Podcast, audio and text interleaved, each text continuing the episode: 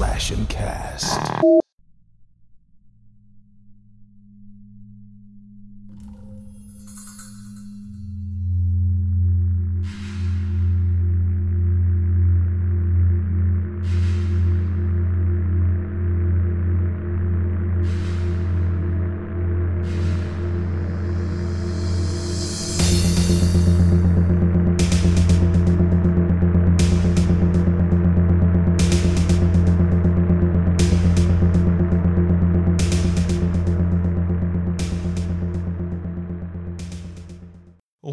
Back, Fiends to Handle, with Scare presented by the Slash and Cast Podcast Network. Our show discusses horror movies and the phobias they emphasize. I am your host, Totemly Drunk, and tonight we are wrapping up our month long Shark Week celebration.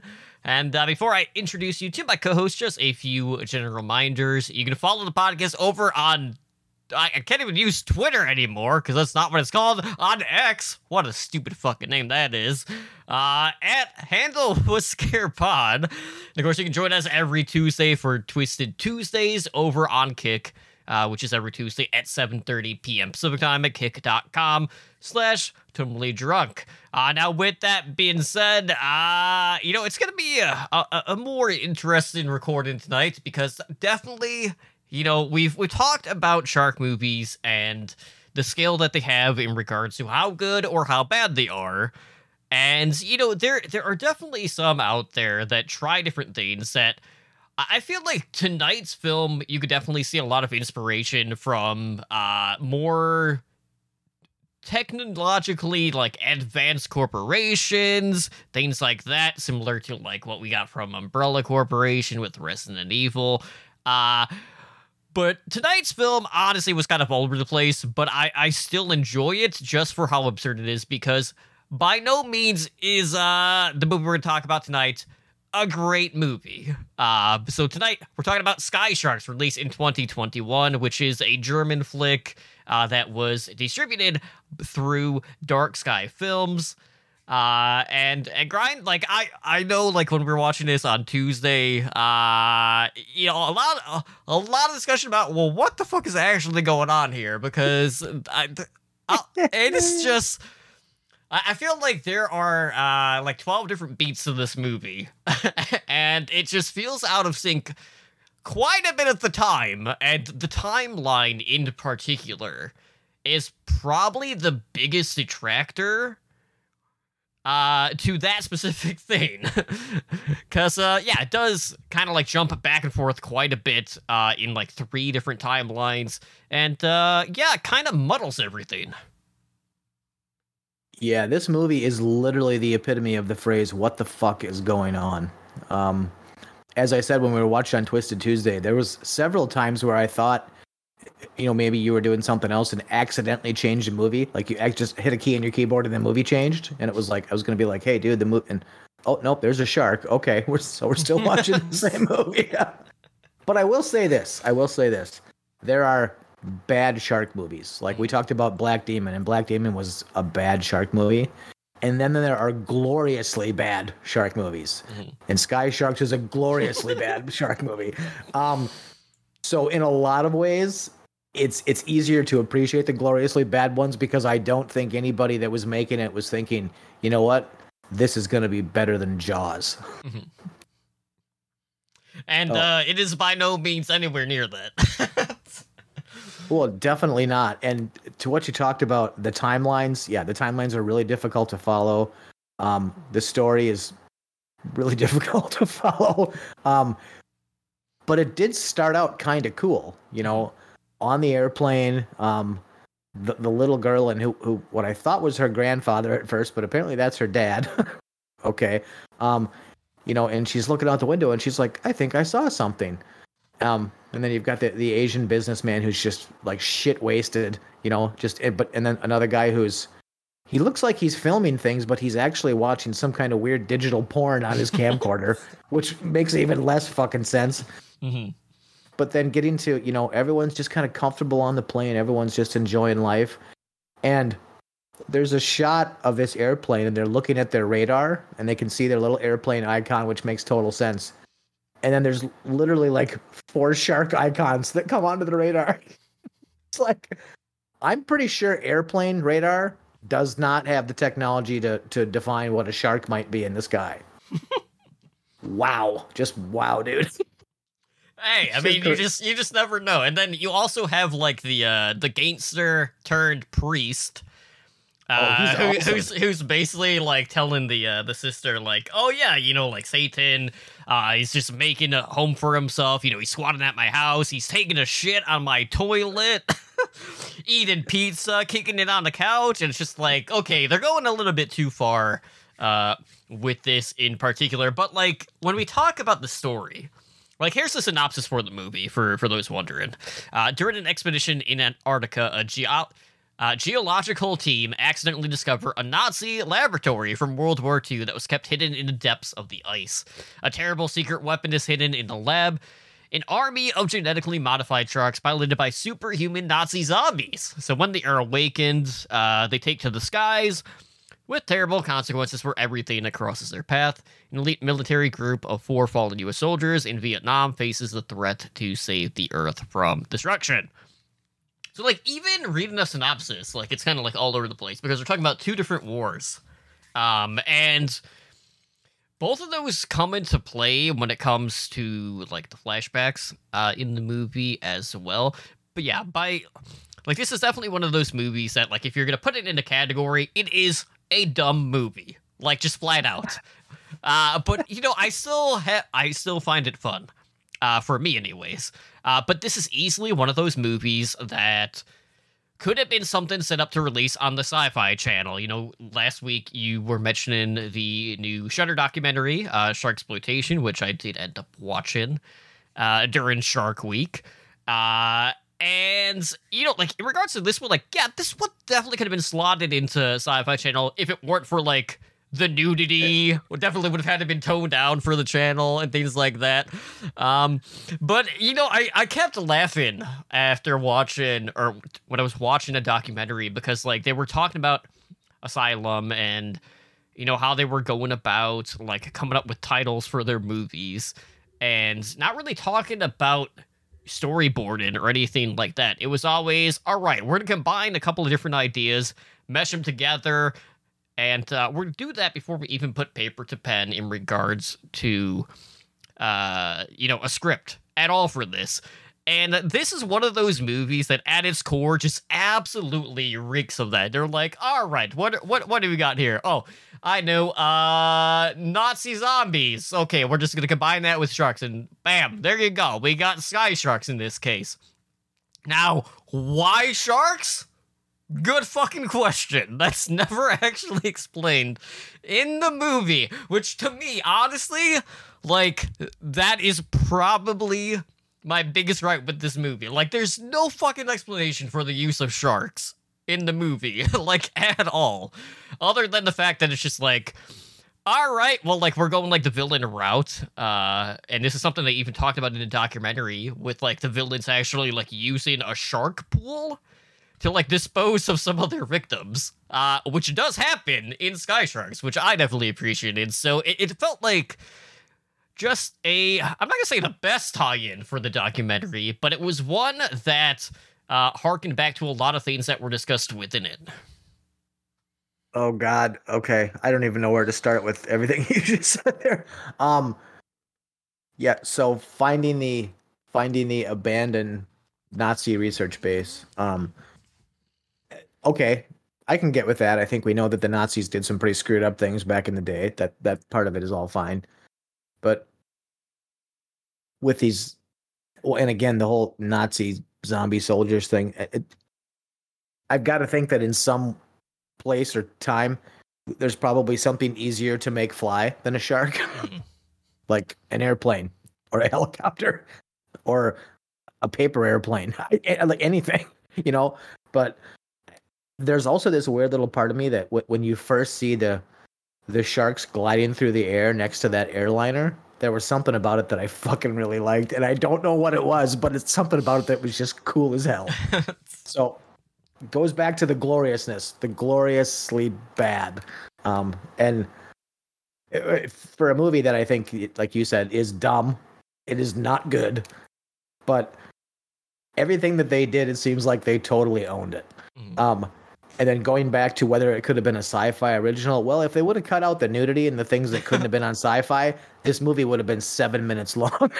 so it just it just would have been a long commercial. So yeah, it, it pulled it basically it would have been commercials for Richter Technology, basically.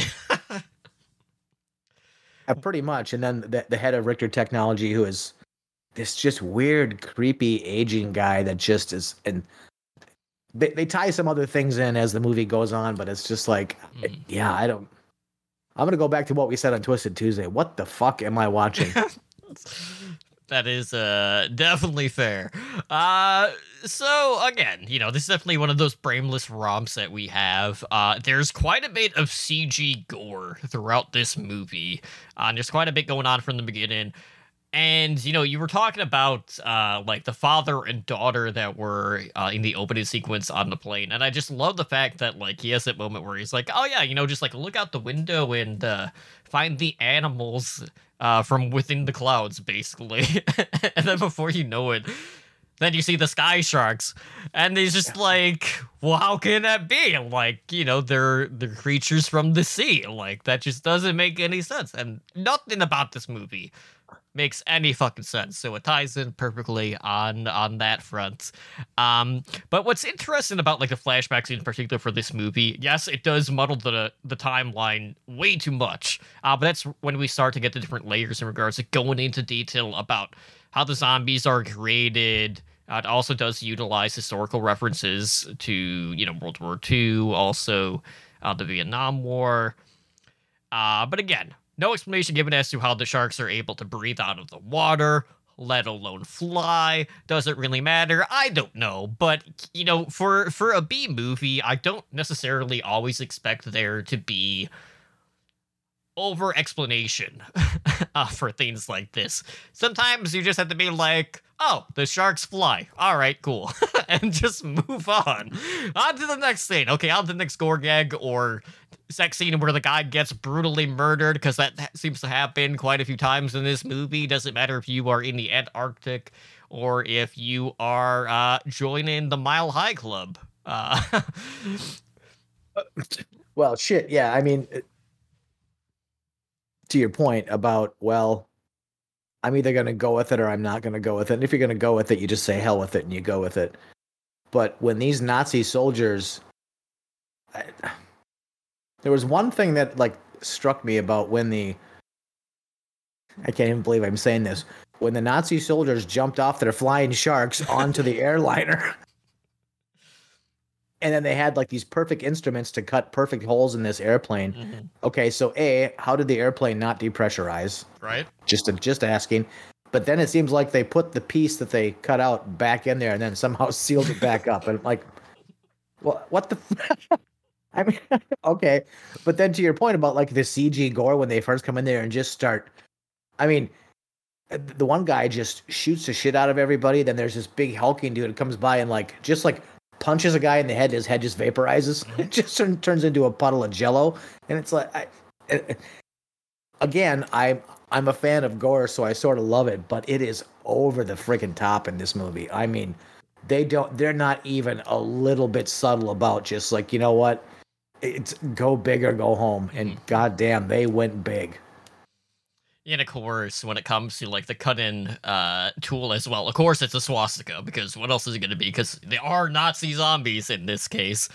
Um, but I, I think one of the most interesting aspects of this movie, in regards to the way that it handles the zombification, is the reasoning behind uh, the females in the movie, in particular for for the side of Germany because they they go through like this whole ordeal where it's like when they're injected with the K7B serum, it turns the females into zombies. So they go through the whole zombification process. So they're more deadly, they're more aggressive, they're more decisive. Uh, so it it was basically like, hey, we actually found a use for them to you know join our military ranks in this case. So like they are serving a purpose, uh, at least for like the world domination aspect uh, for the Nazis in this case. And I'm like, oh, that's kind of interesting, but I, I it, it it's weirder to me though like the first like introduction of like the female for uh the nazis in this case was the lady blade as uh, you would dubbed her during twisted tuesday because she is just absolutely wrecking havoc slicing throats left and right uh during the opening sequence. And it's like yeah that's how you make an introduction you know? Like there's a lot of like female ass kickery in this movie whether it's on the nazi side or uh with uh diabla and angelique Well, and that's so funny that they went to the effort later in the movie to describe and make you understand this whole serum. They put that in there, but they still it's they still can't tell us why sharks fly. No. So it's like, okay, great. Um yeah, but even with with Lady Blade, you know, she comes in and she pops down and she takes her mask off and then she has these I don't know why they show her boots like clamping to the floor. I don't even know what the fuck that was about. I mean, it's like you're in an airplane, you don't need gravity boots, lady. I don't know what, you know. But yeah, she comes in and she just slays and but they also don't miss a, an opportunity as she's taking off her mask and kind of stretching her arms out. Big old rotten undead cleavage. I mean, let's just we might as well just show it because we know exactly who we are. Mhm. And just the whole thing and as you know, the sharks flying, the plane's on fire and it's going down and it's just like the whole it's it's so ridiculous and then after we have a hole cut in the plane, it's on fire, the drink cart goes flying. The drink cart actually kills somebody, and that's when the oxygen masks drop down. It's like, well, thanks for fucking nothing. Yeah. And then again, I think it's 15 minutes in. Uh, Right. well, call it, thir- call it 13, 13 minutes in. We finally get a title card. And this is the first spot where I'm like, oh, he fucked up and changed the movie. I'm like this, but then I saw Sky Sharks in pink neon, and I'm like, Yep. what the fuck? Yeah, okay. So let's let's talk about that for a minute. Uh so obviously this is uh I'm not going to say like present day cuz this is definitely like set in the future.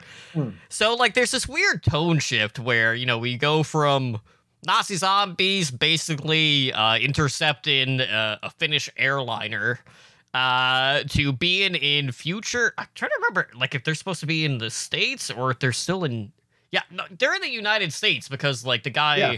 The Richter had moved from Germany to the U.S.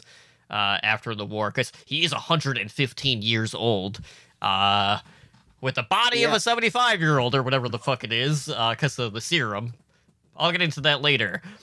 Um, but but it, but it's so weird because like we go from like you know the 1940s to like the Vietnam War to like I don't know what year like the future is supposed to be in this movie, but as soon as you hit the future and you see the neon, you have all of this synth wave coming into play. And honestly, out of everything in this movie, that is probably the one thing in particular that I remember the most about Sky Sharks. Has nothing to do with the fucking Oh. movie. It's the synth wave tracks in this movie. So if you are a fan of that type of genre, uh, which, you know, if you enjoy 80s, you know, genre pieces, you are probably a fan of synthwave. Uh, so for that alone, I think it's worth checking out. But just don't expect like the greatest movie. But the synthwave definitely drew me in initially on the first watch. Uh, but it, but it's so weird though because you know it, it puts technology first. And then you have like all these neon elements, and it's like, oh, like, are we in Tokyo? No, we're in the US. And I'm like, well, there's no, really nowhere in the US that is like this. So it's just like, well, where the fuck are we actually supposed to be? And it's like so hard to pinpoint uh, in that regard. But again, this is one of those movies where I'm like, all right, I gotta turn my brain off after that opening. You know, we you had mentioned uh, the drink cart, and I remember you mentioning like, there's no way a drink cart is that tiny. And I'm like, yeah, even if it's like a European flight, that would definitely not be anywhere near that small either. but it's still heavy enough to kill our uh, our, our dollar story Laurie, Laurie Holden from The Walking Dead. Mhm. So um, the the slightly older and slightly chunkier Laurie Holden that got waxed by that drink cart. Well, yeah, in, in the opening credits, I mean it. Like I, I, it felt like we had accidentally put on some like rip off of like a Fast and Furious movie, mm. because the the rip off Hope Solo, because that's who she looks like. She looks like Hope Solo is driving a Lamborghini through town, and then they they show this shot of like this neonized New York City because they're coming. It's, they show the Brooklyn Bridge for Christ's sake. So I mean, somebody took a aerial shot of the Brooklyn Bridge and basically downtown, and just made all the windows pink. And it was like, to your point, okay, so where are we exactly? And then, moreover, when are we? And that's again a question that's not thoroughly answered. But again, it just putting on my dunce cap and just going, okay, I'm gonna watch. that, that's kind of what you have to do for this movie. Absolutely. So uh, basically, at the core, a lot of the movie revolves around Richter uh, and Richter technology. Uh, so we basically have the head person for Richter technology, who was 115, as I mentioned, uh, and they talk a lot about K7B, which is a serum, and basically what it does is it restructures your DNA sequence. Uh, so this is kind of like their way of slowing the uh like cell decay to like slow the dying process. So when you inject yourself with the serum, it prolongs your life. Uh, in this case, for him, he has the physical condition of a 75 year old, even though he's 115 in this case. Uh-huh. and you know, like that's great. They also do like the whole uh like spine uh technology which is kind of reminiscent of like Titane from what I remember.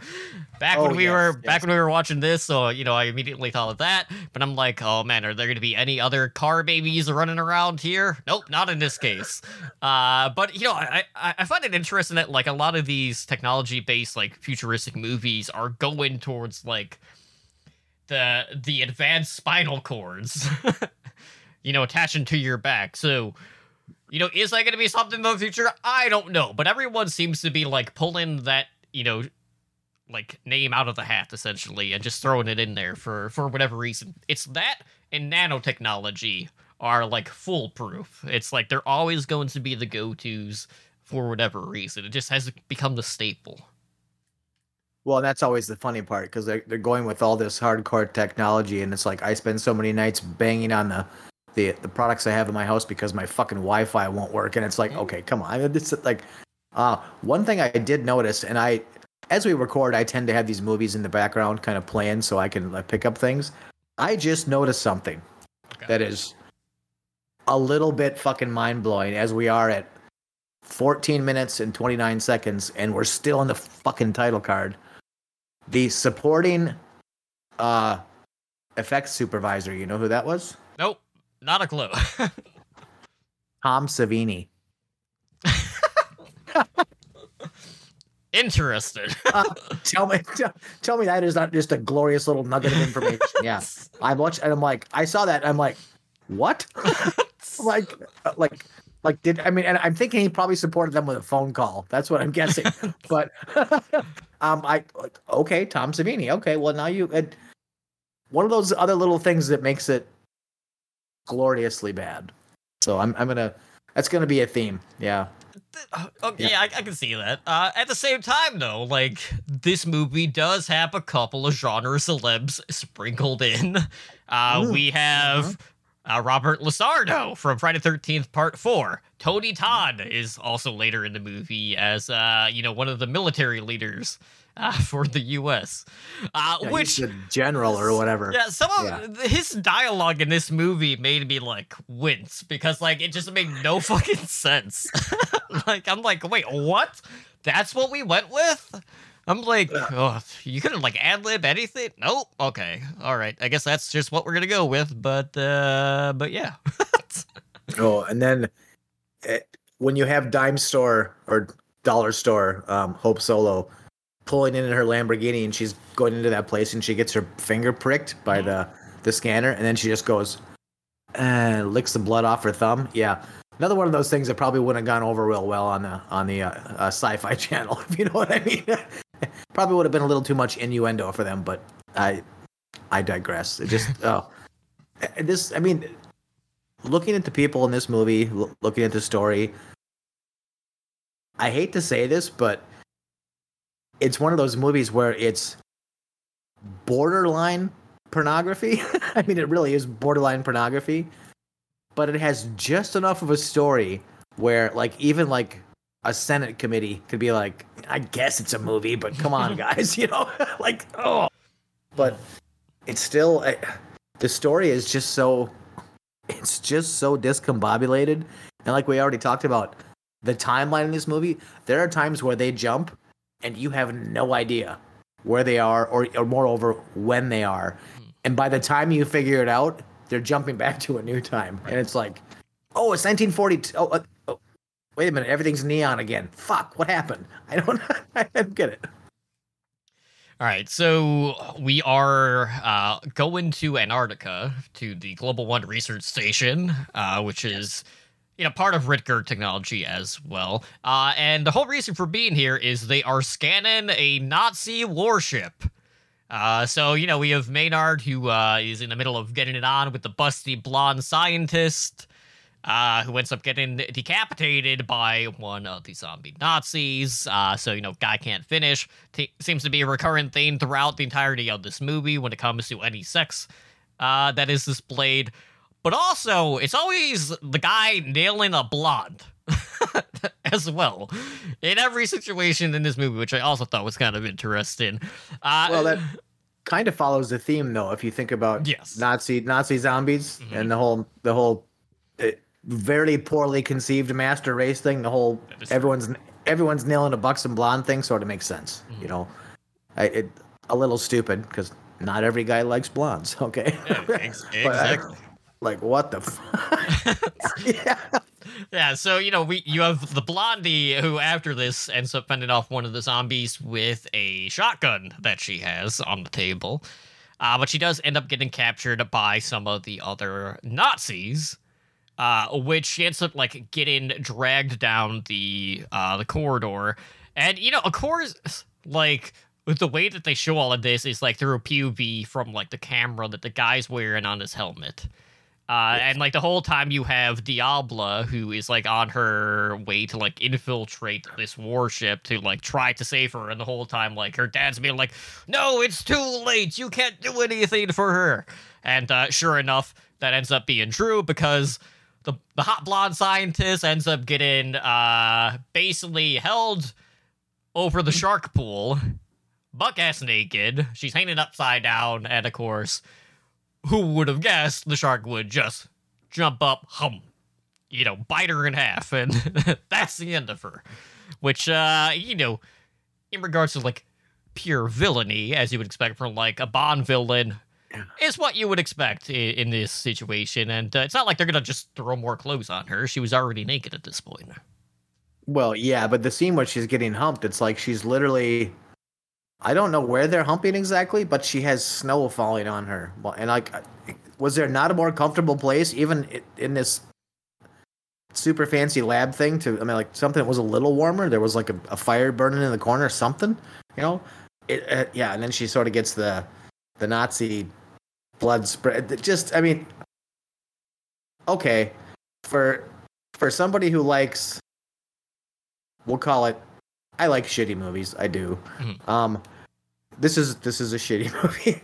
um, but there's a lot of scenes in it where it's just like they use their effects. They're really really effective. But the hard part is is that they are jumping scenes so fast. Right. Like I can't I can't tell what the hell's going on. So it, I uh, just as I'm starting to realize I'm enjoying something, they've changed the scene so fast. I'm just like, well, wait, I want to. Can I go back and just no? Okay, mm. yeah. And then your your cutie little blonde just running through the place, butt naked with a shotgun. I mean, I've had dreams that are not that good, you know. So it's like, I mean, okay, that that sounds sounds good to me, you know. But then uh, to your point about the blondes, there there was a point where I was watching this and I got sort of mixed up on which blonde was which. mm. And it's like, I thought you just got captured. Oh no, you no, you were just showing up in the snowcat. Okay, different blonde. Okay, sorry, I was confused. Yeah. Yeah, you know, you have the Richter, the Richter blonde, and then you had the uh, the blonde scientist, also the blonde chick who gets railed in the uh, the plane bathroom. Uh, there's definitely a theme here. Yeah, absolutely. So. Uh, the the other part, like about like that opening sex scene too, though, is just the fact that like I'm pretty sure like there was a dead guy right next to them too because he was like frozen solid. Really? yeah.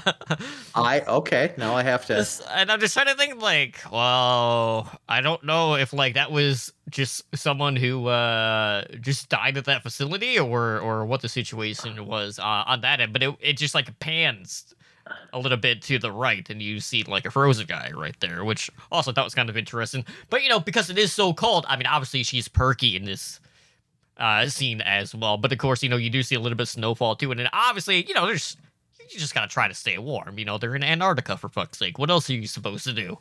Uh, I you know, I suppose human blood would do it. I also did like the fact that she didn't stop moving her hips until about five strokes after that guy's head came off. I'm like, well, hey, you know what? You do you, lady, and get yours. um, yeah, I. Uh, I mean, you know, sometimes the guy just gets deca- decapitated, and uh, there's a couple more thrusts. You know. uh, well, hey, whatever works. I am- I- or uh oh god i'm trying to remember or like in other movies uh god what movie was it in i'm trying to think it might have been dream home when a guy's hitting it from the back and the guy ends up uh getting stabbed and they do like the flick of the the knife to like throw the blood on a chick's back and she thinks it's cum oh yeah, yeah, and it's like the whatever. Yeah, it was like what was the line? Like, are you done already, or like whatever it was? Like, oh yeah, oh Yeah. Jesus. Yep then you get then you get the the cum Oh. splatter out of blood yeah good times Yeah. Well, this, as I a- as I said earlier, this movie is the reason why our Discord has unanimously decided that you no longer get to pick movies. you are henceforth banned from ever picking a movie. Well, that's uh just too damn bad. Wood can fight me over it. I don't care. Uh but anyways, so so after after the blonde scientist gets eaten in half by the sharks in the shark pool, uh you have Diablo Richter who is uh just kicking all sorts of zombie ass as she tries to Oh. make her escape from this warship. Uh, and you know, we we go through the ordeal where like she sees all of the Nazi zombies, for for lack of a better term, being harvested. You know, it's obviously like a, a sort of like an assembly line, and it seems like they they are in like a sleep mode at the time when she's like peering in. Yes. Uh, Yes. But she does run into Lady Blade. And there is a back and forth between the two. So, you know, we got a little bit of a cat fight going on. Uh, and she ends up getting injected with the serum during this combat. And well, that's seems to be a running theme in this movie. Just about every Mhm. woman gets injected with the serum at one point or another, if you know what I mean. Yep. Uh, first, my first thought when I saw that room was like, okay, so you've got this giant room of these kind of rotting soldiers. It's like, okay, you probably could have done this better. But my second thought was, I bet this room fucking stinks. Mhm. Oh my god, like garbage cans been sitting in the sun for a week, running with maggots, kind of stink. Oh, it's just oh, kind of made me just go a little bit, just like, oh, no, thank you. Yeah, and who knows how long they've been there? Probably at least 80, 80 years. If they've been there since World War II, who knows in this case? Because uh, the timeline jumps around too much for us to actually know from uh, what point the warship is from. Uh, but either way, so Diablo gets injected by this serum, uh, which comes into effect later on in the movie, both for the zombification process as well as kind of uh, some sister on sister fighting uh, between the two, like in the third act of the movie. Uh, but Diablo does manage to make her escape, but of course, it's not without the zombie Nazis taking off in the warship, and of course, the Sky Sharks. Uh, and Diablo's basically ends up getting uh, rescued by the Richter team and brought back to uh, the United States. But she was basically. I, I don't want to say like she was almost like left for dead because obviously like the serum isn't enough to actually kill her. Like unless we're talking about like making her undead, which in this case I don't know if you could really count it as that. Uh, because that's just just not what happens. But the serum we do see start to take effect when Diablo is in the shower. Of course, because like when else is it gonna happen? Because you know it, it is very gratuitous in in this movie. so we we have like this back and forth like montage between like the one sister in the shower. Uh, Angelique is like basically doing a workout routine, you know, and you're just switching back and forth the whole time.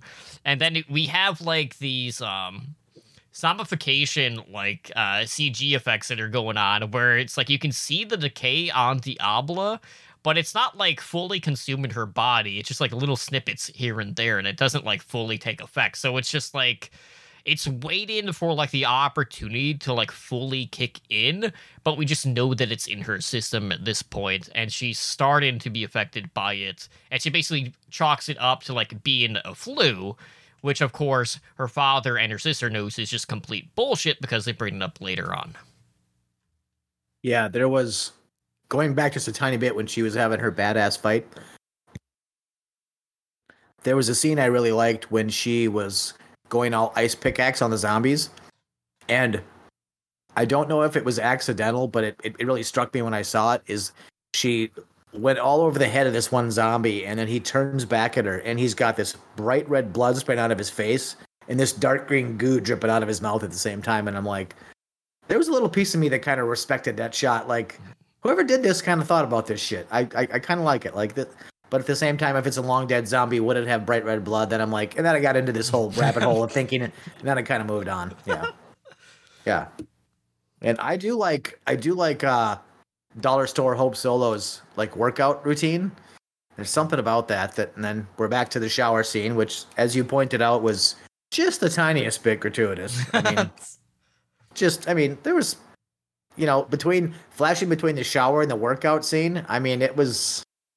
I'm gonna I'm gonna call it what it is. Things that will go on this bank bank for later. okay, because it was it was pretty fucking priceless. And they flash back and you see Lady Blade stabbing her, and it's I mean, there's I I don't know. Again, the themes of this movie and what's like like what's what and what you're supposed to be thinking in any given moment. Because again, going back to her transformation in the shower, I'm pretty sure that you saw something that you could usually only pay for on the internet, if you know what I mean. so it's like it's it's so yep, okay, you did for sure. Um but then having Dollar Store Hope Solo just punching the shit out of these punching bags and just lifting weights and it's like it's one of those t- like I don't know what I'm supposed to be thinking here. Like I have like I don't know what you're trying to tell me other than she's training to kick zombie ass. yeah. I, my thought was like naked ladies are fun to look at. Duh. yeah, I, I sort of knew that, but I mean, it's it's crazy. And then you know, getting back into after she's out of the shower and she's dressed, and of course she's in this like sort of blackish leather thing, and you have all these pictures going up this stairway of the dad, you know, in his various ages, and I think what is supposed to be like a Time magazine sort of like cover art, whatever else, and pictures of his now deceased wife and all this, and just like, oh, you're gonna give me some story, great, mm-hmm. and then they never do. so it's like, God, God damn, give me something. Yeah, it's interesting because like if he has the serum and he's 115, uh, why didn't the wife use it?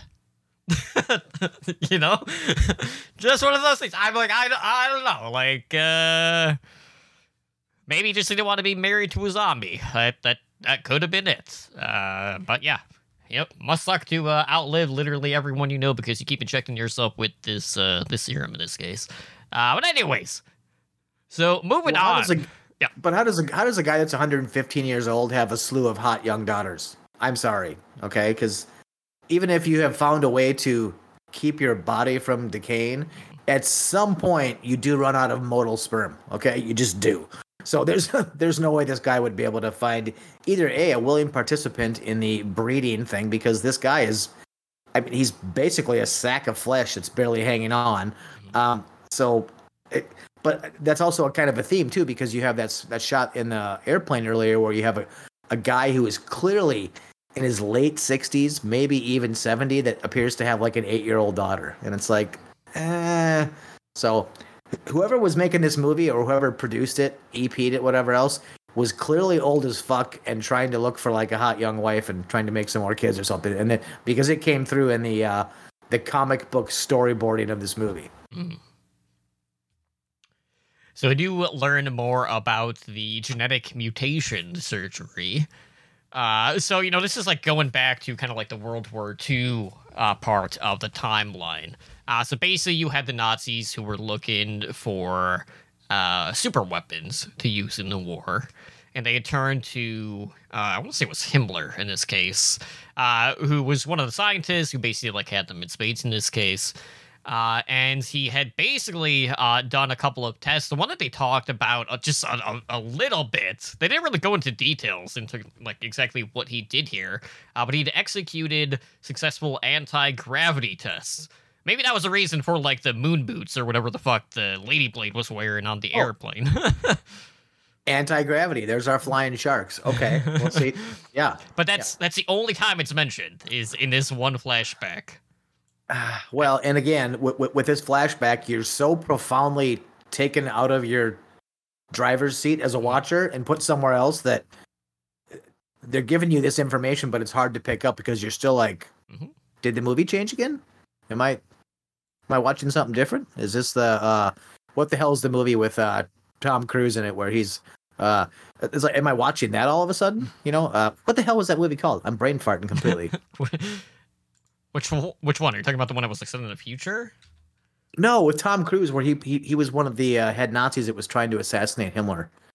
Valkyrie, Valkyrie is the movie. Oh like, am yeah, I wa- yeah, Am I watching Valkyrie now? I like, and, and, but, but this is a game where we we all in the in the Discord thought, or not the Discord, but in the chat thought that you had changed the movie accidentally again. it's, like, it's like, what the fuck is he doing over there? Okay. Yeah, you know, I'm just I'm pulling all these strings, and I have 18 different windows up because that would definitely yeah. not be a smart thing to do. Uh, you are the puppet master, so uh, hell yes. That that would make the stream lag even more, but that's besides the point. Mm-hmm. Uh, but yeah, so they basically go from talking about like the successful anti gravity test, which was really just one line in this flashback, uh, to going back into the serum K7B, uh, saying like, oh yeah, this is gonna be what is going to turn the tide of war for Germany. Uh, and basically, what it does, it you know regenerates tissue built-in effects, and it makes the soldiers invulnerable. Of course, it's always about having like the super soldier uh, in this case. Uh, so well, not not only that, but it could prolong a uh, a healthy person's life, which you know we we do see come into play uh, in other aspects. Uh, and then they explain like you know when it's used on women, it turns them into a zombie. Uh, you know, they become stronger, more enduring, more decisive, allowing them to fight with the men at war. Uh, and they they have like this plan uh, to basically uh, use the serum on their fallen soldiers in the field. So they're gonna go into basically drop it from the airplanes into the battlefield in order to you know create the super shoulders. Then of course you know, right after that, they they they mentioned the sharks a, a, tiny bit, just being like, "Oh yeah," and uh, you know, we equipped them with jet engines and machine guns. so it's like, I'm like, oh, okay, uh, so that's that's our our sole uh, information that we get on on the sharks is just the weaponry that they have and how they are the and I quote ultimate weapon according to Richter. well, we still have flying sharks that can breathe air somehow. So mm-hmm. uh, until somebody can explain that to me, I'm still going to be a little bit like, hmm, really? But in their discussion, they talk about their they they had for a stupid thing that I picked up. They had forgotten about Secret Project Bell, and it's like mm. if you have a, if you have a super secret project, did you really forget about it? Um, but then just after that, they show there's a sign on the ground like a guy kind of like walks over the sign, and I don't know why they did this, but because it just looks like somebody walking across this sign. But then they had to translate the sign for you. And did you catch what the sign said? Was it something about swing dancing? Swing dancing is prohibited. Yes. what? I mean, it's like whoever wrote the script for this just like Googled shit that happened in the 40s. Mm-hmm. I'm like, okay, I'm just gonna I'm gonna throw this in there because I can, and it was just like, okay, wow. But mm. again, it, it goes, it still goes back to how gloriously bad this movie was, and it's in a lot of ways, um, it, yeah, I was I hate to say it, it, it's gonna be it's gonna end up being one of those movies that I'm gonna tell my friends to watch because because it is so gloriously bad. I mean, and oh come on, if you're if you're a horror nerd, a true horror nerd, right?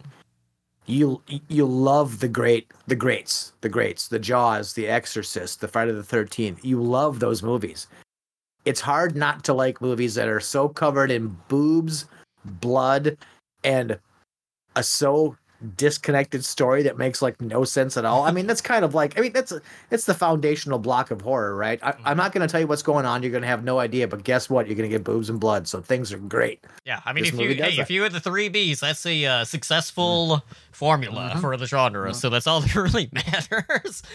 And you know, like when it comes to to B grade movies, you know, for at least the shark genre, we don't always get that. Which is like one of the other reasons why, like, okay, I gotta pick this one in particular because trust me, like, after I watched a documentary that you had recommended, I I watched Doll Shark, which was the one that I was going to pick from Mark Polonia, the same guy who did Sharkula. thank you for not doing that And by the way. um, I, I will say this: that movie I thought was okay, but like it wasn't one that I just like had such like a ridiculous romp with like Sharkula that I'm like, oh man, I gotta show these guys this movie. After Oh. that, I I picked another you know random shark movie on on Tubi. Which also happened to be a Mark Polonia movie. and I was like, it, it was Cocaine Shark. And I, as soon as I saw his name on the credits, I was like, "You've got to be fucking kidding me!" but at the same time, right at that, I was like, "I honestly can't even say I'm surprised at this point because he's made a number of shark movies at this point, and Cocaine Shark was fucking awful, like so bad, way worse than than Sky Sharks." Um, after that, I watched uh, Shark Huntress which was okay. It was kind of like all over the place. They did a lot of like paranoia shit with like the government and like the plastic people, and it was just kind of mm. like a weird movie. And then after that, I watched one of the Tubi originals, Shark Bait, which was better than all the other three combined. Oh yeah, shark bait is way. Yeah, yeah, yeah. No, for sure. Yeah. I- well, but that's the hard part. I mean, and I think we talked about this before. When when you go down a Tubi rabbit hole and you just let you let Tubi pick the next glorious thing, sometimes you're in for a great ride. More Mhm. often than not, you're probably not. Now, Sharkula, Sharkula sucks on a level that I think we have not seen in at least a millennia. Okay, that movie is so fucking bad they put the way it's filmed, it, the- mm-hmm. just how everything is disjointed, and then the only really great scenes are the scenes of like that weird goddess that shows up. yeah, the fire dancer. yeah, those are the only scenes that like seem like they're shot on something that resembles a quality media.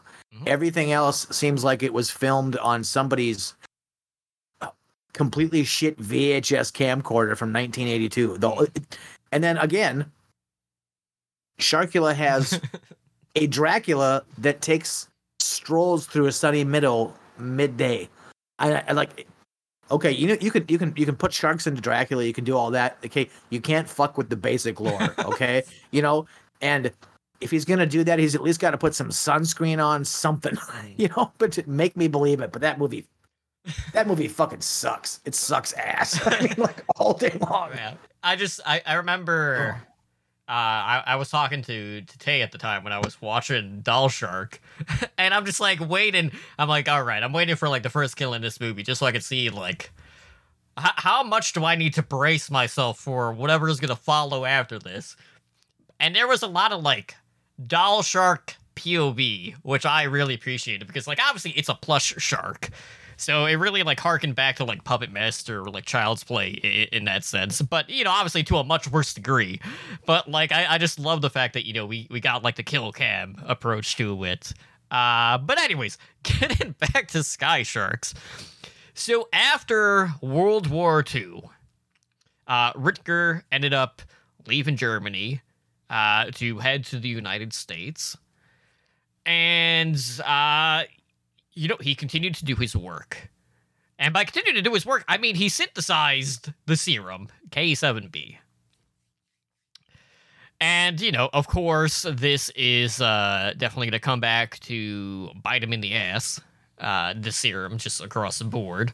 Uh, but really, like, he's just like a key component in the sense that, like, when it comes to the serum, he's really the only person who would be able to create an antidote uh, for the effects.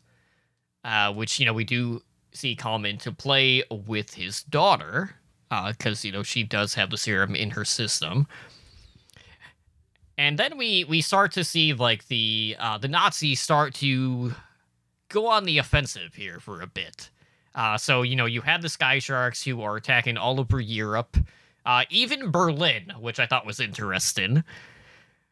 So we we have this moment where it's like, okay, like Europe is under attack by the Nazis, and Richter is wanting to strike back. And that's when we kind of like have this war council meeting with some of the other intelligence leaders uh, from across the globe, and there's a lot of like back and forth there, and you know, there's there's always like that uh, rivalry between like the U.S. and like Europe, where there's just like a lot of bickering back and forth, which you know you would just come to expect because like the the guy from the U.S. is always just like laid laid back and everything. And like they're they're talking about like their their top guns like going up against like I can't remember what the fucking British ones were uh in this case. But like obviously like it's a game of like one upsmanship like okay who has the best pilots in the world? Yeah, uh, the there's a couple of scenes I don't want to skip over because they were so they were so fucking brilliant. And um, before we had our last, let's get in the DeLorean and go into the future again uh, thing. There's a bunch of scenes where they have this old, and it's very, it's very V for Vendetta. Um, propagandist stuff that the Nazis were doing because the Nazis did a ton of that shit, that all this propaganda shit. But you have this great big stage with all these red curtains, you know, and but then in the background there's all these sharks in the sky. So that was like like, like they're weird. I, it's so fucking weird, but it's so cool at the same time. It's like uh, because like I've I've seen enough old films of like the Nazi propaganda and all the shit that they used to do, and it's like. It, it has a very it has a little bit of a cartoony thing to it too, but at the same time, it's like I can kind of see them doing this. like, you know, hey, great people of Germany, here's our latest thing. And it's like, by the way, the sharks fly now. So, like, what the fuck? it's it's just it- for all the for all the shit that I've given you about this movie. That the more I talk about it, there are more things that I just love about it. I do. I just love about it because it's so. I it, as as discombobulated as it is, and, and how you could never tell like where you're actually at when they can mm-hmm. take you know New York City and turn it into downtown Tokyo when they can have this weird like flying shark propaganda when you have uh, zombie Nazis that jump onto shark or jump off of sharks that are flying onto airline I mean it, it as bad as this is they owned every fucking second of it and it's it, ultimately something that I can kind of appreciate you know I the badness isn't it isn't badness that hurts my heart. It's badness and like just like wow, you guys fucking did this. you fuck you fucking did this, and it's. But as it's coming together, it's actually turning into something that's um probably better than it should have been. So during this uh, council meeting, uh, they they basically come up with the plan of attack. Uh, to like how how are we going to deal with the sky sharks? So the plan is for them to disrupt them with a uh, sonic pulse or an EMP uh, to remove the shark's cloaking capabilities. That's right. These sharks not only can they fly, not only can they breathe out of water. they can go stealth, which is another tidbit which uh, I thought was absolutely hilarious. because, like, you know, you would think, okay, if we're like, if if our whole plan is like world domination and like we are overtaking all of the the airways, you know, we're gonna take down any airplane that's in the sky like we, we don't need the whole like all right we're gonna have you surrounded slowly uncloak for like every all the passengers to like look out the window and be like oh what's that? What's going on? Oh shit that's a shark? We don't need that. You can just stay stealth. Uh but you know i digress. It was just one of those scenes that they threw in there that i'm like oh, and the sharks can uh, go camouflage. Awesome. like, because we needed one other threat to make it the ultimate weapon, because, like, that was always the point. Because, like, oh man, sharks are so fierce. But how can we make them even more dangerous? I know. We can make them go stealth. I'm like, all right, I'm sold. Well, but in in one of the hundred ways that this movie contradicts itself, because it does that through the whole entire thing. In the, one of the very first scenes of the movie, they show the sharks showing up on the plane's radar, so they're not fucking invisible anyway. So it's like it's like you just decided that they were invisible along the way. like, like what's what's gonna be our? ch- I know, I know. Mhm. This is Hogwarts, and they have a fucking invisibility cloak. Let's do that. like, and, I don't know. It, it it doesn't make a ton of sense, but at the same time, it's like when you have all these countries coming together, and we we have, I'm sure, what are all the greatest minds on the planet thinking about how to defeat the sky sharks. it's like you have to have something or or one thing they can come up with to be like, you know what, here's what we're gonna do, and it's like it's like the team play. So it it kind of does make sense, but it's like I'm pretty sure they showed up on radar before, so. Why is this a thing? Yeah, And- so so the, so the other part of that, which kind of like undoes it, is the fact that we we know. I mean, at least later on when the EMP comes into play, uh, these sky sharks can genetically mutate themselves in order to protect themselves. So there there, Well- there is also that. Well, of course. I mean, because that's why wouldn't that happen? Mhm. I mean, you know, it, it- you know, and, and for as many times as you have Richter looking out of what looks like a half broken pair of Oakleys, like as his little eyepiece, which is just like, like I could have done better than that. Um, but then, and I think we talked about it when we were on our chat. The the actress in that whole uh, tribunal thing when everyone's talking, the actress from Married with Children Mhm. is there, and it was just like I was struggling with that one because like it, it was one of those whole I know I know her from somewhere, Mhm. and it was like, and then I had to go through it. I'm like, oh no shit, and I'm like, goodness, how the how have the mighty have fallen? Wow, okay, uh, but that's just me. I, I thought that was almost painfully funny, but then, eh, you know, pushing on later we, we have our little group of scientists on the boat, um, and there's this weird like. They're obviously like in a little inflatable boat, and then somebody put up a still shot of a yacht in the back. like, but it was so obvious. like, I just, okay, guys. Well, yeah, I'm gonna, I'm gonna once again put on my dunce cap and just keep going. Okay, whatever. Well, it's it's one of those things where it's like you you have to be honest with yourselves. Like we're not out to make the next Jaws. uh and if we're if we're going to fake it, we're gonna make it pretty fucking obvious that uh you know things aren't the way that they appear to be. Which uh you know good for good for them.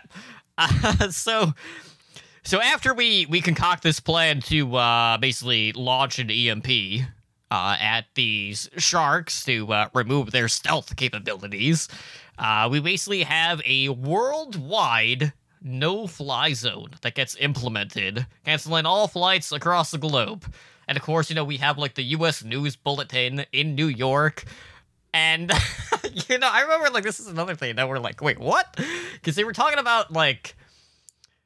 I'm trying. I'm trying to remember what they called it, like the New York financial headquarters or something. and they were talking was- about how like uh you know the stock market didn't open and they were thinking like oh is this like another friday the 13th what is going on like the president needs to tell us something so basically like all of the us citizens are just being kept in the dark no one knows what's going on you have all of these people who are trying to fly to the united states or fly into the united states but they can't because everything is being canceled uh, at Yep. this point in time but remarkably, somehow, for whatever reason, there is a flight from, I want to say Europe, to New York that opens up. Which, you know, if, uh, if if I'm in that situation, of course everyone's gonna be like, "Oh, look at that! Like, lucky us." And in the back of my head, I'm like, "No, you fucking morons! That just makes you the prime target for the Nazi assault." And sure enough, that's exactly what ends up happening. Uh, but at the same time, the U.S. is looking to attack the carrier. At the same time, it's just like we got two different attacks going on. What the fuck are we focusing on? Oh, but another one of the little the little simple things that I that I saw in this movie, um, that I that I thought was hilarious, and I and I, it was a strike at like how much this movie is understanding exactly what it is, Mhm. as they're showing all the all the arrivals and departure boards in the airport, and they're all going to you know cancel, cancel, cancel, cancel. There's a guy sitting in just an airport chair reading a book. Did you catch what the title of the book was? No, that I did not. The title of the book is 50 Sharks of Grey, A Bite of Love. Oh yeah. And it's like, well, I mean, if seeing that is is probably the place where it's cemented for me that this movie knows exactly what it is, and it just is. It's a shark movie with flying sharks and Nazi zombies, and it's also a giant dancing middle finger, and it's like you're still watching, ha ha ha. But it it's a part of why, I, honestly, I I think it's sort of fantastic. So I guess the main character in that book would have to be Daddy Shark then. That Mhm. that that would make the most sense in my mind, oh yes, given the Yep. subject matter. but that's that's I- great. I think so. I think so. It's it's people sitting down and eating shark fin soup and the, having weird leather made out of shark skin and just and I, I, there's a lot there's a lot of things I think that I could uh, ulti- ultimately sort of be okay with if you know what I mean. So yeah, but just another stupid little point where it was just like, did I see that right? And I had to go back. I'm like, I did. I saw it. Oh shit. Okay. Yeah. It's yeah, and just everyone in the airport and they're you know it- the, the, the papers where it's like Europe is a war zone, and we just have all these like sad people at the airport. Then to your point, there's one flight Mhm. where you know the blonde scientist, the redheaded daughter, and then I think I'm, I'm not sure if if discount Hope Solo was on that flight because now we have a new character that comes in who is, and I'll admit that I don't exactly know what she is, Mhm. but it- okay, it doesn't make a ton of sense. And then we have what I call kind of like almost like our Starship Troopers scene, where it's like, you know, be a hero. Do you want to know more? you know, like, well, yeah. Oh, the Dead Flesh Force. That's what it's called. Mm. And it's like, uh, and again, it's like, as we're watching on Twisted, I'm like, is this a commercial for something? I don't know what the fuck is going on. And like, nope, Richter Technologies. The future is today. It's like, oh, I mean, it, this movie changes. It changes tone and it changes direction so fast you get fucking whiplash from it. Mhm. You know, because they go from this dead flesh force thing to uh, a shot of two two uh, flight attendants walking and they just show you their asses and it's like, what the. F- what do I? It, and this is the that last flight out that you talked about. And it's like, we have again two new characters, so it's like, what the hell is going on?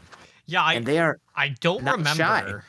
like what role the female was in particular. I know the guy that she was with was like a flight marshal because they mentioned that, but I don't know like what what her her deal was uh in this case.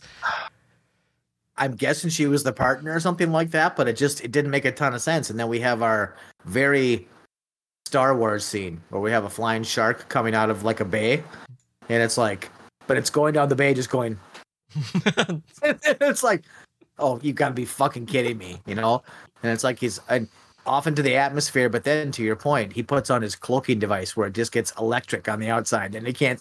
And then there's just hundreds of them coming down, and it's like, oh my god, like, you know.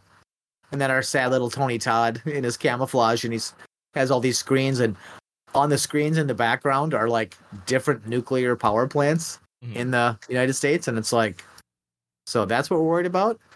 But, and it's like I don't even know if it's it's so funny because when you watch a movie on Tubi, okay, so you watch a movie on Tubi, right? You are you're watching a movie, and then all of a sudden you're disconnected by a weird commercial. right. I could never tell if that was happening during this movie. like I honestly couldn't. Because I know there's like a commercial that comes on that has William Shatner in it. And I'm like, oh, William Shatner's in his movie. I'm like, nope, that was a commercial. Never mind. what the fuck? You know, but it it just keeps doing it. And it's uh, there's pieces of it that are so badly beautiful. I just yeah. Oh. Yeah, so uh, on this flight, of course, we have the uh, the guy sneaking off with uh, the hot blonde to the bathroom to uh, you know join the Mile High Club, and of course, uh, much like earlier in the movie, the guy gets gruesomely murdered uh, as he's tapping a by the Nazis, and uh, they do like the whole like it's supposed to be like a periscope ordeal that's like looking through, but you basically just see like this cavity like in this guy's skull uh from like the impact caused from this. And then you you have like the the, the bird's eye view of the periscope like looking on board like to see like all the chaos that's ensuing like on this flight and it's like man like none of these guys are gonna get to uh to finish clapping a blonde but uh, oh well i guess we're just gonna move on here uh but of course you know while this is going on you know, there's there's this other plan that the Nazis have where they're like, all right, like we're really gonna fuck these guys up. So there's this scene where you know we see the the sky sharks on opposite sides of the plane, and then we have basically this giant saw, uh, which they use to cut the plane in half. And it's interesting because, like, for one, they don't necessarily go all the way across the plane. Uh, we we do like see uh some particles of the plane like starting to blow off after the EMP goes off in this case. Uh, but you know, it, it's one of those scenes where okay, we have this plan. We're we're gonna implement it. We're gonna launch this EMP to try to get rid of all of these sharks that are in the sky. You know, the pulse goes off. Uh, without a hitch. You know, we, we, we see the impact that it happens, but right as it hits the sharks, we see like the sharks genetically mutate themselves uh, in order to, you know, be on the defense here. So they protect themselves from the EMP blast, so they are still airborne in this case. And this is like kind of like when they go into the fact that, you know, we have uh, these Nazis who are being drawn towards Diabla uh, as you know they are able to censor. And uh, you know obviously like their their big goal i mean outside of just world domination because you know it is nazis after all uh, they are trying to take down Rutger in particular and uh, after this is when we learn a little bit more about project dead flesh uh, which you know we we had already kind of like got in like the whole infomercial in regards to that earlier, but they didn't really go into detail about what it was. So that was like another one of those things that was a little bit jarring at the time. You know, we we have we're like fed this like a very small part of the information without really like having much detail about what dead flesh actually is. Uh, and you know, when we do the the flashback sequence to Vietnam, honestly, like out of all of the flashback sequences in this movie, the Vietnam stuff was probably the most impactful because we we kind of saw like the like the full progression of the serum in order to like create the perfect super soldier. And of course, there are flaws along the way, uh, which they have to deal with. So we were still at a point where the serum itself wasn't uh, perfect yet. You know, they were still in the trial phase, and they were using it both on allies as well as enemies, which I thought was another interesting tidbit that they kind of like threw in there in regards to the Vietnam War. Well, we may have passed by this, but there's there's a spot where they're coming in and like the big ship is sailing through the water, and I know some people in our chat uh, noticed it, Jess especially. Um, but the the front of the ship is a giant fist, like coming out of the fog, and and it is the like I mean I went to one place with that, and one place only, and it was like, wow, you did it. Okay, that's impressive. Mm-hmm. Um, but yeah, there as they as they talk about the serum and what the serum is like trying to do and how it does to different people, and then again the whole the project Dead Flesh. It's like another one of those timeline things where it's like I I don't know where I am anymore, mm-hmm. and it's like I, this just it it doesn't really. I don't want to say it takes me out of it a little bit, but it makes me think too hard. Yeah, because this movie this movie shouldn't make me think too hard. it just shouldn't. Um, but maybe that's why it's maybe better than I think it is because it does make me think a little bit. But it could also just be really poorly done. But I I don't know exactly. It's, it's a little bit of column A and a little bit of column B. Uh, exactly, yeah, and just the equation. It's like going through Excel, and the equation is just like Mhm. question marks, you know. Um, but it, and I think you're right when it comes down to the different flashbacks that they do. Once you sort of figure it out, it is definitely the most effective. The scenes are, I mean, you know, between the like the weird, the weird. I think he's like an English pirate guy. Um, because I think he's, I think he's, I think they're RAF. That's that's kind of what it looks like to me as their RAF because the insignias don't make a lot of sense. Um, but just going through all of this and you know the boats in the jungle and all these things, and it's like, it's. It seems to be the place where it's like they might have had a consultant for the film who actually like might have been there and like gave them a little bit of a little bit of feedback on how it should look. Um, but then showing the like the the zombies, especially the one that had like the big mask on its head and the big like jaw restraint, and it's just like. "Argh." But then showing these soldiers waking up off the dirt and coming up, I mean it. I can't say like for hundred percent that this is a zombie movie, but there's a lot of pieces of it that are. Um, but it's also called Sky Sharks, so that just honestly makes it even more fucking confusing. so, um, it's almost like the as cool as the Sky Sharks are, they're almost a, a little bit of an afterthought. I mean, there's definitely some cool things. The shot where they have the airplane and they shoot that harpoon through the airplane and it goes through the airplane over to the other Sky Shark and they sort of support the airplane and keep it flying. It's like that's kind of cool as hell. I mean, the concept is cool as hell, but the the, the why part of it is never really like.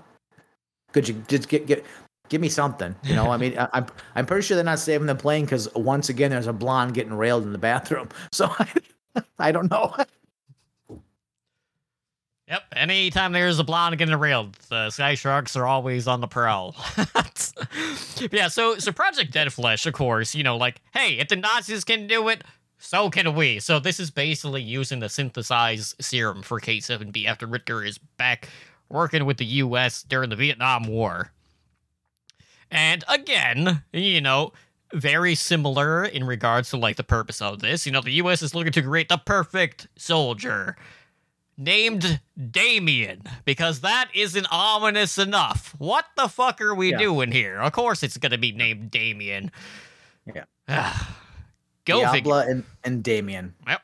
Like okay, yeah, We can Thank be more on the nose if we try. yeah. Thank you for painting that subtle picture for me. I appreciate that.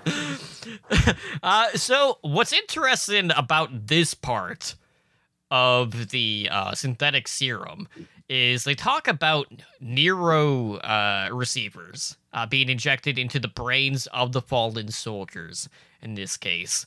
So you have Richter, who is looking to take full control of uh, Damien. But, uh, you know, kind of like along the way, things go awry during the testing, as things do. I mean, of course, because it's not fully tested out yet at this point. And, uh, you know, Damien had a couple of faults. Like, for instance, not being able to tell the difference between friend or foe. so he just causes absolute fucking havoc and just ends up, like, murdering everyone, which is great. Uh, but you know what? Thank God we're in the future, and this is when the nanotechnology comes into play. So now we're able to use that nanotechnology to overwrite the will of anyone, so we could have our basically mind control capability over these super soldiers, and we have nothing to fear at this point in time. And of course, Richter is in full control of K7B. And then, for whatever reason, not only do we have sky sharks, We have we have a sky meg. We have a sky meg. yep, we have a sky megalodon because of fucking course we do. And you know, like that is the one part of this movie where I'm like, thank God this is here because. When it comes to B movies like this, you're like, okay, how are we going to up the ante? You know, we're getting like we're definitely deep in the third act of this movie. what are we going to do that we haven't done yet? I know we're gonna go bigger because bigger is always better when it comes to these B movies. So we got the Sky Meg, which is just fantastic. I'm glad they threw that in there because that's not first time watching this. That was not something that was even on my radar.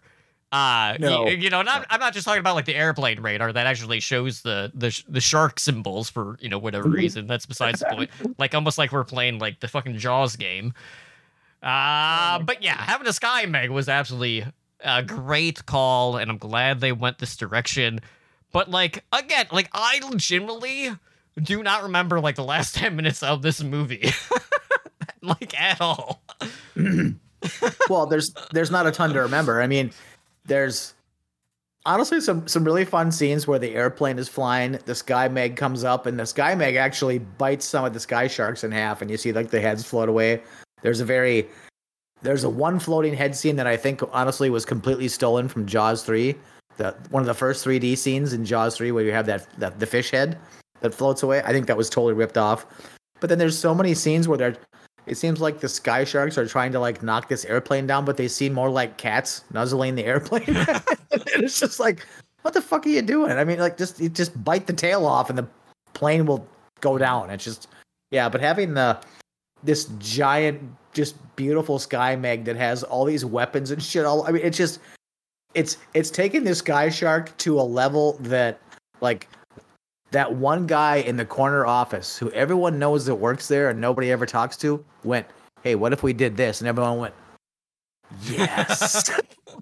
you know, it's just like holy shit. no, it's fuck it. It's fantastic. It's just fantastic.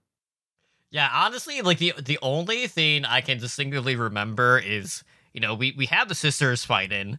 Uh, Diabla is in her her zombification status, and uh, Hope Solo ends up hitting her with the antidote serum Yes. to Yep. like bring her back. So you know we kind of see like the uh, like her irises change colors during this whole thing, and her skin is kind of like changing colors as well as the serum is getting injected into her veins.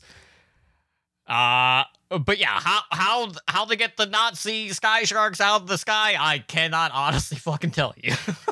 That's, Well, there was there was something that fired a whole bunch of missiles, and and the way I read it was that the Sky Meg actually fired all the missiles because okay. they show you this they show you this scene where there's just all these sharks just falling in the water, and it's like that's a little eh, maybe not quite so much, yeah. And and we have this long shot of Richter look looking across what I'm guessing is again our neon New York. And then we get into the credits and it's like really? It's over that fast? And then we just have this weird like I, I don't even know what to call it this montage of like awkwardly 3d printed skeletons and like there's mrs or the, the zombie blade lady was in there and then there was the the one zombie soldier and there's I, it, it's the end is so it i don't know it a lot of it feels a, a lot like the end of a Resident Evil movie, Mhm. where they show you every character and every single thing that happened basically through the whole movie. So maybe a little bit of a ripoff, but the end is. I suppose it kind of fits with the rest of the movie, where it doesn't make any fucking sense at all. Um, which is fine. I mean, I'm kind of I'm kind of down for that, but it's like the end credits are like ten minutes long. Yeah. But then there's there's a stinger at the end. Yeah, which, which. I, I had completely forgotten about, and I had turned the Yep. stream off before that actually happened. And as soon Yeah. as I did, I was like, fuck! I forgot! I should have known better just seeing like how much time was still left on the fucking movie. hmm Yeah, and we have a whole horde of a whole horde of zombie soldiers, and there's a lady giving a giving a speech, and then she puts on what her head is. It looks like basically like a neurotransmitter, Mhm. right? And she's looking down over an army of what are zombie soldiers, and they got this their shitty flag flying everywhere. Um, and it's like then we have everyone's just kind of marching, and it's like, okay, we're marching, but like, where are we going? Like, what's the what's the point of this? Mhm. Um, and it kind of leads you to believe that maybe like some kind of battle starts. But then we get back into the I'm going to show you everything that happened in the movie during the credits, but like in this weird black and red theme, and it's just like like oh yep there's a shark. Yep. Oh there's the boat fist. There's I mean I I, I don't know. I this movie ultimately, if you got together with a couple of buddies and you had some cocktails, this movie is a fucking blast. It is an absolute blast.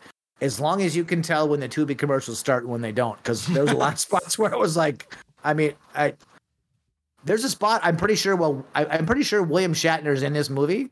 I'm pretty sure he's in there, but I can't remember if it was a Tubi commercial or not. but it, it it it fit with the how it jumped back and forth so hard so much. Mhm. But I- I don't know. It ultimately it's definitely not the worst shark movie I've ever seen. It is honestly a hell of a lot of fun.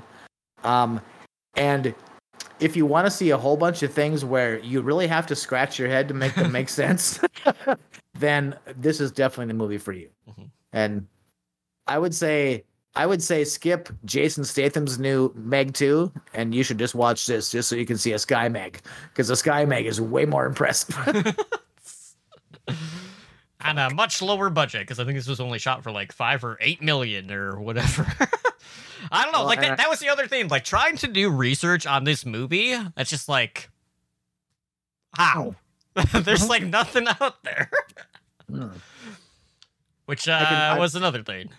I, I'm pretty sure they spent at least hundred thousand dollars on a weight room and probably another hundred thousand dollars on breast implants. Mm. So the rest of the script or the rest of the budget, I couldn't tell you, but it was, I, I don't know. Flying Nazi zombies on sharks. I mean, it, it could you get more ludicrous? Probably not. But again, there are so many scenes in this movie that are so fun, and you're just like, you literally just go, "What the fuck? Mhm. What the actual fuck?"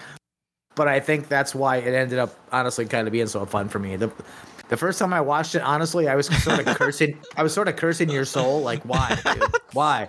And I've seen it now for a third time, and this is gonna be in my. You know what? Hey boys, we're a little tuned up when we want to watch a movie. I'm gonna pull this shit out because it's a lot of it is fucking fantastic. Absolutely. Interesting. So I can't wait for Wood to listen to this and be like, "God damn it, Grunge, you were supposed to be on my side." Well, I'm I, theoretically I'm on everybody's side, but but again, I'm gonna say this, and I mean this: Mhm. have a cocktail or four or five. Right. Completely unplug your brain from anything that even remotely resembles reality.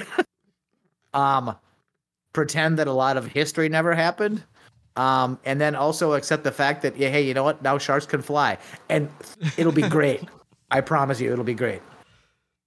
Absolutely. So, uh, so yeah, go check out Sky Sharks available on uh, Tubi, or I'm sure it's also available to rent on Prime. But uh, you know, Tubi is where you would have watched it, and uh, maybe you too can get confused with what is actually a Tubi commercial versus what is just a propaganda piece for either Richter Technology or Nazi Germany.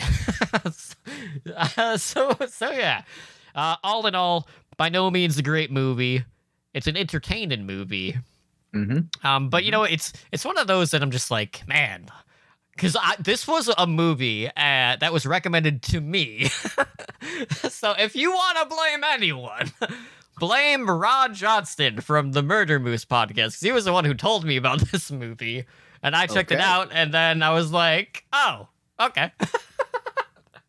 Somebody's always guilty, man. Yep, but that's- always guilty. That's fine. I I've enjoyed it every time I've seen it. But yes, it is just a dumb romp, and uh, that that's all it needs to be. Like, not every movie has to be Jaws, and you know, with shark movies, I need I just needed something that was a little bit more lighthearted in comparison to what we had been talking about.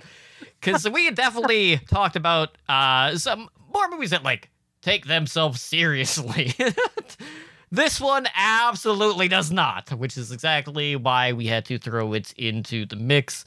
And uh, I'm glad we did, regardless of what Wood has to say and uh, him basically banning me from making movie picks. Well, that's not going to happen anyways because I'm the one doing streaming anyway. So joke's going to be on you. He's still going to be showing up. So, you know, he can uh, just deal with it.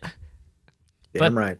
But uh, it is what it is. It's a B movie. I already forewarned people about it. It's just dumb fun, and that's all it ended up being. So I'm glad we talked about it. But uh, looking ahead, like I know we haven't picked a phobia Mm. uh, for the next month. I don't know if you still want to go that route, or maybe you want to do something a little bit different. Because like I was thinking, maybe we do a country specific deep dive. Oh. Hmm. Well, there's a couple of countries on the earth. Um. well, I oh, uh, so how do we?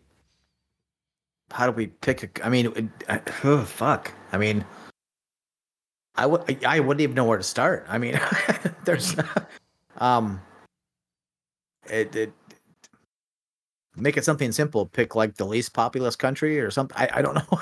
yeah, Just- I know. Um, in regards to like the short list of what we did have for phobias, one that we had constantly like kind of circled, but haven't done yet was like the fear of doctors.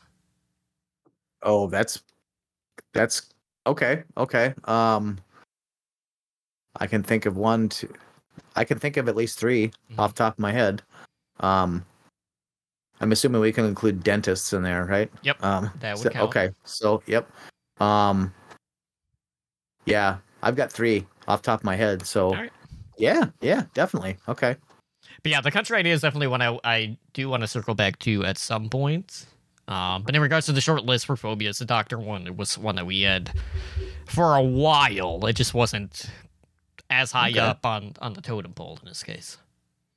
Well, and I always think too that it could be interesting to do um take the original and then the United States ripoff and see which one's better.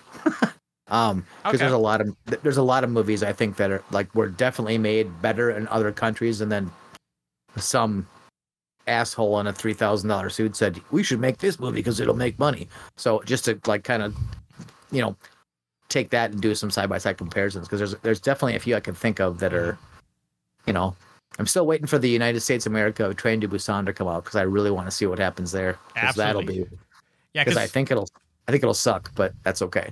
I mean, we've definitely done some original versus remakes, just not in that regard. Because it had always been like US to US in this case. Um, but I do like that because there are definitely ones that I remember watching that I really liked from the origin country and absolutely fucking despise the US version. Like uh I could think of a couple off the top of my head, uh, like Ha- uh, hash- hashtag alive versus alone. That's that's not what I was thinking of. I was thinking more of uh Silent House. Oh. Uh REC or in the US Quarantine. Mm-hmm. Oh, the fucking REC movies are fantastic. They're fantastic. The first one is my favorite. The Mhm. third one, the third one is my second favorite. I Same. love, I love that. I love that movie. I love that movie. Oh, oh so yeah, maybe that's maybe that's the way to do it. Because I mean, Quarantine Two was the first Quarantine was okay. It was okay. The second Quarantine was just a pile of turtle shit. I mean, it was just like not good at all. Mhm. But the first one, I mean, and come on, Jennifer Carpenter, come on. So I mean, you could there's some arguments to be made there, but um Okay, well something to think about, something to I mean, we have a and we have a day, right? So I mean, um We got, we Uh, got a day or two to figure it out. That's fine. We'll we'll we'll uh, we'll do a short list and we'll we'll put our heads together, see what we can come up with, and then we'll just go from there. good. Sounds good. All right, like so uh, in the meantime, just a reminder. Obviously, uh, well, we should be back to like our regular schedule uh, for for Wednesday. Uh, so that would be good to get back on track. Um, I will note I am going to go see the new Ninja Turtles on Wednesday, but it's going to be an early afternoon show, so it's not going to interfere with the podcast. Um, I'm greatly looking forward to that. Uh, Talk to Me was fucking fantastic. Hopefully, everyone went out to go see it this past weekend. Uh, I I did, and I have to. This is going to be, and I I did this on the nightclub, my other podcast, but I I have to do this. I have to do a PSA here. I have to because it. So if you are picking your movie ticket on an app, and you see that somebody has picked the seat, the single seat farthest to the left in the row, okay, don't pick the seat right fucking next to them. And definitely don't do it if you weigh over 400 pounds, you are constantly sucking on an asthma inhaler, and you want to talk to the screen the entire fucking time. Oh, geez. Because it it well, it sullied my opinion of the movie, but the hard part for me is the movie stuck with me, and I've been thinking about it and thinking about it more. Yeah, Talk to Me is a fantastic movie. I I, I did not give it its fair shake because my experience fucking sucked. Like it sucked. It sucked.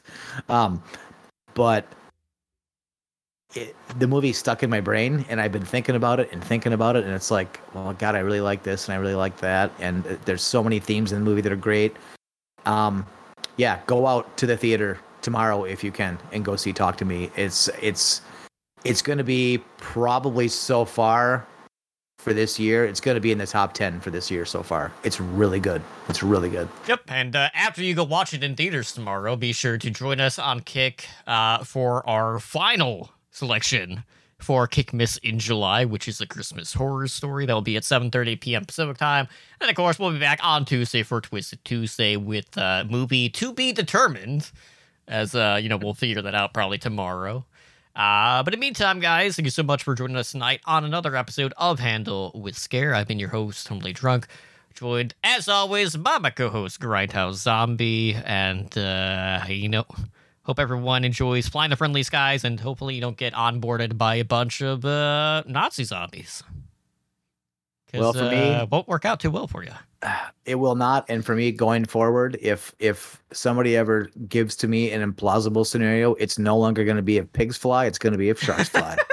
yeah, so we we not only have we seen uh sharks that can defy just you know just things in general like swimming backwards. You know, now you can also add uh sharks flying to to the list of improbabilities. so we got that going for us. So what's it gonna be next time? You'll have to tune in uh next year for Shark Week. Uh but yeah, good good good way to end it. I'm I'm I'm pretty happy.